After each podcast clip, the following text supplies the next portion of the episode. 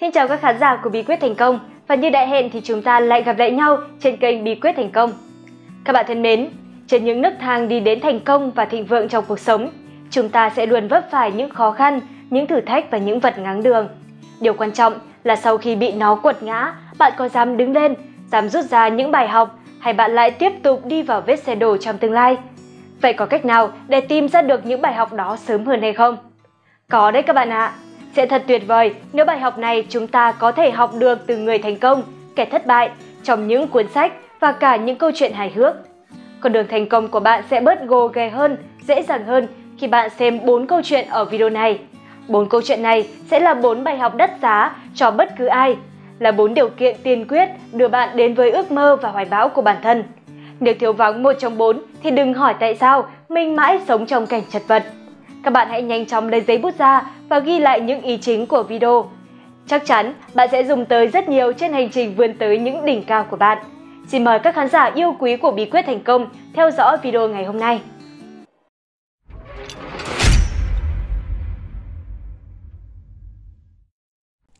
Câu chuyện thứ nhất, cuộc đua của những chú ếch. Một ngày nọ, xảy ra một cuộc đua của những chú ếch. Mục tiêu của cuộc đua là leo đến đỉnh của một tòa tháp cao. Có rất nhiều khán giả tiến xem và cổ vũ cho cuộc đua.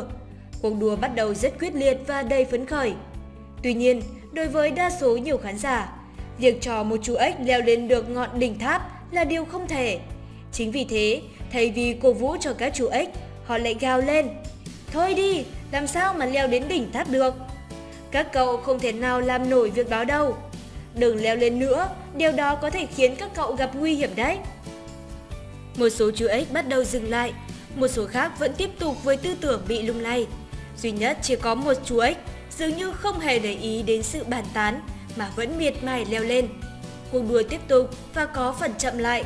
Hầu hết các vận động viên mệt mỏi và phân tâm. Những tiếng gào thét bên ngoài vẫn tiếp tục. Và gần như tất cả các chú ếch đều dừng lại và chấp nhận thất bại. Duy chỉ có một chú vẫn tiếp tục miệt mài trèo lên. Và cuối cùng, chú cũng leo đến đỉnh ngọn tháp. Tất cả mọi người đều sững sờ và đều muốn biết nguồn động lực nào khiến chú ếch có thể làm được một điều gần như là không Một khán giả chạy đến hỏi chú ếch đó, nhưng chú không trả lời được và nhận ra rằng chú ếch ta bị điếc. Bài học rút ra từ câu chuyện trên là đừng bao giờ để ý đến những lời của những người có thói quen tư duy tiêu cực bởi vì họ sẽ lấy mất những hoài bão của các bạn. Trong cuộc sống hàng ngày, chúng ta gặp rất nhiều trường hợp như vậy. Bạn đọc được một cuốn sách, tìm được một người thầy hay vô tình thấy một video làm bạn thức tỉnh bản thân đã quá trì hoãn, bỏ phí cuộc sống bấy lâu nay. Bạn hưng hực khi thế, muốn thay đổi cả thế giới vậy. Cụ thể hóa cho điều đó, bạn đọc sách nhiều hơn, xem video của bí quyết thành công nhiều hơn, phát triển bản thân nhiều hơn, ấp ủ những ý tưởng kinh doanh – sẽ là hoàn hảo nếu trên đời này không có chữ nếu và chữ nhưng, và tình huống này cũng như vậy. Nhưng xung quanh bạn luôn có những người tiêu cực, họ luôn rên rỉ bên tai bạn những lời đại loại như là Mày không làm được đâu, giàu có là cái số rồi, mày có cố cũng chẳng được. Mày phải có cái ô to đùng thì mày mới tìm được việc cơ. Sống như bọn tao vẫn tốt thôi mà. Đừng triết lý với bọn này nữa. Sách vở chỉ là lý thuyết suông thôi, đời nó lươn lẹo lắm. Rồi những người bạn ấy sẽ luôn dù dết bạn vào những cuộc chơi, những giờ chơi game tương bừng. Nếu bạn nghe lần 1, bạn thấy bình thường. Bạn nghe lần 2, bạn vẫn sẽ tiếp tục hành trình đó, nhưng đôi chút lung lay thôi. Bạn hãy tưởng tượng ra, ngày nào, tháng nào, năm nào, bạn cũng phải nghe. Ông bà ta đã dạy, mưa dầm thì thấm lâu. Theo thời gian, bạn sẽ cho rằng Điều đó là sự thật và những thứ bạn tìm thấy bỗng chốc trở nên vô nghĩa. Vì chuyện thay đổi bản thân không phải là một sớm một chiều. Ngay cả khi bạn thay đổi một thói quen cũng cần 21 ngày. Bạn có nhận ra bóng dáng của mình ở trong đó hay không? Xem video truyền động lực hay đến một khóa học phát triển bản thân chỉ làm bạn sướng ngày lúc đó. Khi bạn về nhà thì cuộc chiến mới thực sự bắt đầu. Nếu bạn vẫn sống trong môi trường đó, cùng với những con người đó thì hầu hết mọi chuyện cũng vũ như cấn mà thôi. Nếu bạn muốn thay đổi bản thân thì hãy tìm cho mình những người bạn cũng muốn thay đổi bản thân.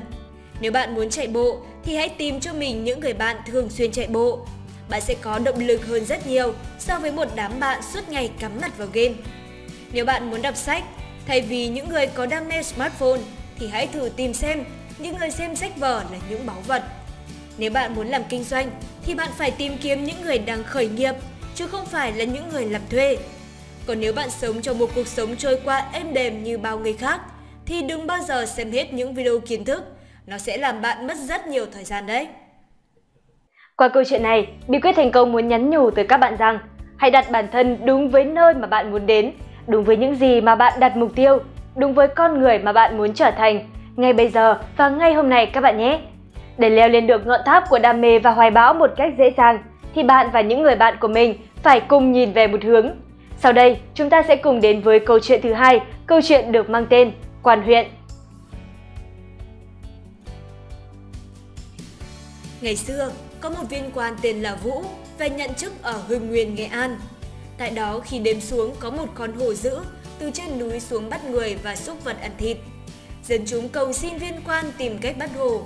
Quan Vũ bèn sai khắc, chữ to mệnh lệnh của mình, cấm hổ vào thành trên vách núi cao. May thay, gặp đúng dịp con hổ dữ kia rời khỏi Hưng Nguyên. Ông ta rất đắc ý, cho rằng mình có kế sách hơn người và mệnh lệnh của mình quả thực là rất hiệu nghiệm. Không lâu sau, quan Vũ được phái tới nhận chức ở nơi khác. Dân chúng nơi này rất hung dữ và bất trị. Thấy viên quan mới, dân chúng càng muốn chứng tỏ nơi đây dân chúng là nhất. Quan Vũ nghĩ, lệnh của mình đã cấm được cả hồ dữ, thì lý gì lại không cấm được người. Vì vậy, ông ta bèn ra lệnh cho lính lại, treo kiểu chữ to đã khắc lệnh của ông lên vách núi cao, khắc bốn chữ, cấm người phá vách. Kết quả là dân không trị được, còn viên quan thì mất chức vì không cai quản được dân. Bài học từ câu chuyện trên đó là rất nhiều công ty đều có lịch sử kinh doanh thành công và kiếm được nhiều lợi nhuận từ biện pháp đó. Nhưng khi một môi trường mới xuất hiện, tâm lý tiêu dùng thay đổi, thì bí quyết thành công kia lại trở nên lỗi thời. Các bạn đã dùng điện thoại Nokia hay chưa? Với mình thì điện thoại Nokia như là một huyền thoại. Mình đã gắn bó rất lâu đời với những chiếc 1280 hay E71, E72. Nhưng các bạn biết rồi đấy, nó sẽ mãi chỉ là một cái tên, một huyền thoại vì đế chế của nó đã sụp đổ. Trong quá khứ, Nokia là một biểu tượng trong ngành công nghiệp di động. Chỉ trong vòng hai thập kỷ, công ty Phần Lan này đã tạo ra và chi phối cả ngành công nghiệp di động toàn cầu với 40% thị phần ở thời kỳ đỉnh cao. Ở Việt Nam cũng không ngoại lệ, người dân thời đó xem Nokia như một biểu tượng cho chất lượng bền bỉ. Nhà nhà Nokia, người người Nokia. Thế nhưng vì sao một ông lớn như Nokia lại sụp đổ một cách dễ dàng đến thế? Nhiều nhà phân tích cho rằng sự sụp đổ của Nokia là do sự đi lên mạnh mẽ của những hãng công nghệ mới như Apple, Samsung và Google. Tuy nhiên, sự thật lại không đơn giản đến như vậy. Nếu các công ty khác mạnh lên thì tại sao Nokia không thể mạnh lên? Vì họ đã ngủ quên trên chiến thắng quá lâu mà thôi. Với Nokia, thành công trong việc sản xuất ra những chiếc điện thoại di động được cả thế giới đón nhận trong quá khứ đã khiến họ mơ mắt, không còn nhận thấy mong muốn của người tiêu dùng về một chiếc điện thoại không chỉ dùng để nghe và gọi.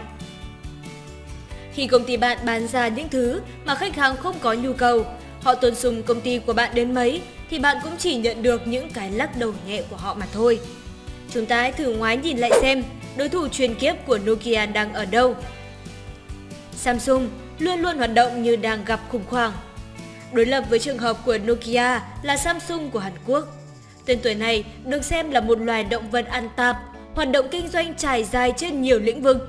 Đến mức báo Washington Post của Mỹ viết rằng các công dân của Hàn Quốc đôi khi gọi đất nước của họ là Republic of Samsung. Samsung kinh doanh từ khách sạn, công viên giải trí đến xây dựng cầu đường, khai thác dầu mỏ ở quê nhà, trong khi vẫn bán hàng loạt thiết bị điện tử trên toàn cầu. Các công ty lớn thường tự mãn, nhưng Samsung luôn đi đầu trong các cuộc cạnh tranh trên toàn cầu ở nhiều mạch trận. Các CEO của Samsung luôn yêu cầu nhân viên của mình phải hoạt động và làm việc như thể họ đang gặp khủng hoảng và phải cố gắng hết sức. Họ luôn nhắn nhủ với nhân viên rằng những thành công, vị trí mà chúng ta đang đạt được ngày hôm nay sẽ trở nên lỗi thời và không còn gì nữa vào 10 năm tới. Trên mặt trận kinh doanh toàn cầu, cứ nghĩ mãi về vòng nguyệt quế là một điều ngu xuẩn. Tự mãn, ngồi nghỉ và không chuyển động là một điều quá xa xỉ. Công ty nào cũng có những phương thức kinh doanh riêng, nhưng khi thị trường thay đổi thì công ty cũng phải điều chỉnh cách thức kinh doanh sao cho phù hợp với hoàn cảnh mới, bởi vì thị trường luôn luôn đúng. Câu chuyện thứ ba tiếp ngay sau đây sẽ khiến các bạn phải ngẫm lại mình rất nhiều đấy. Câu chuyện thứ ba, chú lừa may mắn hay tội nghiệp. Một ngày kia, có một con lừa của bác nông dân có tên là Tú say chân ngã xuống trước cái giếng bỏ hoang. Lừa kêu lên thảm thiết như giờ liền, trong lúc người chủ của nó nghĩ xem nên làm gì để cứu con lừa lên. Cuối cùng, ông Tú quyết định rằng vì con lừa cũng già rồi và cái giếng thì đằng nào cũng phải lấp nên sẽ có cách để không phải bận tâm đến con lừa nữa. Ông Tú mời người hàng xóm đến giúp ông một tay. Mỗi người cầm một cái xẻng và giúp đất đổ vào giếng. Nhận ra sự thật phũ phàng, con lừa rền gì thảm thiết. Tại sao mình đã phải cần lực cả cuộc đời vì chủ nhân? Tới bây giờ lại phải nhận kết quả như thế này. Sau khi hứng những xẻng đất đầu tiên, nó hoàn toàn tuyệt vọng, nhìn lên với đôi mắt đầy ai oán. Chỉ đến khi đất ngập gần đến chân thì nó mới bừng tỉnh. Nó nhận ra rằng điều gì sẽ xảy ra với nó. Nó nghĩ rằng nếu mình chết trong tức tươi, ông tú kia sẽ rất đắc chí. Mình không thể để thử thách này giết chết mình được. Nó không nhìn lên nữa mà cố gắng xoay sở để trồi lên. Ông Tú và mọi người chăm chú nhìn xuống giếng. Họ kinh ngạc trước những gì đang xảy ra. Cứ mỗi sẻng đất đổ lên lưng, con lừa lại lắc mình cho đất rơi xuống và bước chân lên lớp đất ấy. Cứ thế, từng sảnh đất rồi từng lớp đất. Chẳng bao lâu, chú lừa đã có thể bước lên miệng giếng, mệt nhọc chạy ra ngoài trước sự ngạc nhiên của tất cả mọi người. Trong khi đó, ông Tú lại tìm một góc và tránh mặt chú lùa can đảm. Bài học rút ra ở đây, cuộc sống có thể sẽ đổ lên đầu bạn nhiều thứ khó chịu, thử thách và cả những sai lầm do chính bạn gây nên.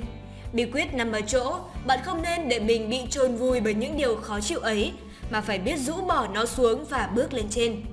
Vì sao có những người càng trải qua những nỗi đau thì lại càng thành công, trong khi những người khác thì đau đớn lại khiến họ lụi tàn. Người thầy Jim Rohn đã từng nói, chúng ta phải lựa chọn giữa nỗi đau của sự kỷ luật hay nỗi đau của sự hối hận. Kẻ yếu đuối thường dây vo bản thân, người thông minh dùng đau đớn mà trưởng thành. Như vậy, mỗi cách thức phản ứng với những nỗi đau khác nhau, thái độ của chúng ta trước những nghịch cảnh của cuộc sống sẽ quyết định cuộc sống và sự thành công của ta. Mỗi khó khăn, mỗi thất bại mà bạn gặp phải sẽ là một bước đệm để ta cao hơn. Chúng ta có thể thoát khỏi những cây riêng sâu nhất bằng cách không bao giờ bỏ cuộc, đừng gục ngã và hãy bước lên.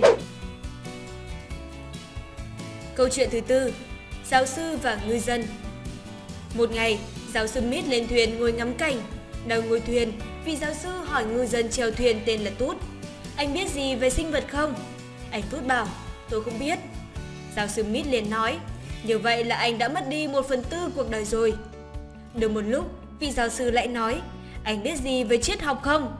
Anh Tút lại ngại ngùng trả lời không biết. Giáo sư Mít đắc chí, vậy là anh lại mất đi một phần tư cuộc đời nữa rồi. Lại qua một lúc nữa, giáo sư lại hỏi, anh biết gì về khoa học không? Anh Tút khá buồn vì mình mất 3 phần tư cuộc đời rồi. Đến lúc này, trời bỗng nổi gió lớn, làm cuộn lên những cơn sóng khổng lồ. Người ngư dân vội hỏi giáo sư, ngài biết bơi không? Giáo sư trả lời không biết. Ngư dân nghe vậy liền nói, vậy thì cuộc đời của ông chấm dứt rồi. Bài học đắt giá từ câu chuyện Không nhất thiết, cái gì bạn cũng cần phải biết, phải giỏi. Đôi khi, chỉ cần bạn thành thạo một kỹ năng thì bạn sẽ không phải lo lắng về điều gì cả. Bạn là một lâm trịch viên thì không nhất thiết bạn phải giỏi làm thơ. Bạn là một cầu thủ bóng đá, không nhất thiết bạn phải giỏi các kiến thức về máy tính. Hãy tập trung và cố gắng kiệt xuất trong nghề nghiệp mà bạn hướng đến. Các bạn thân mến, bốn câu chuyện gắn liền với bốn bài học mà bí quyết thành công muốn nhắn với các bạn rằng một, Hãy tìm đến môi trường tích cực và mạnh dạn loại bỏ những tiêu cực xung quanh bạn. 2. Hãy luôn cập nhật xu thế và đổi mới trong cách làm việc vì thế giới đang thay đổi rất nhanh. 3. Cuộc sống mang đến cho bạn khó khăn hay cơ hội thì nó còn tùy thuộc vào cách mà bạn đối diện với nó. 4. Hãy cố gắng kiệt xuất và tập trung vào nghề nghiệp của bạn. Đó là bốn bài học mà bạn cần nhớ. Còn bây giờ thì mình xin khép lại video ngày hôm nay tại đây. Xin chào và hẹn gặp lại các bạn trong các video tiếp theo.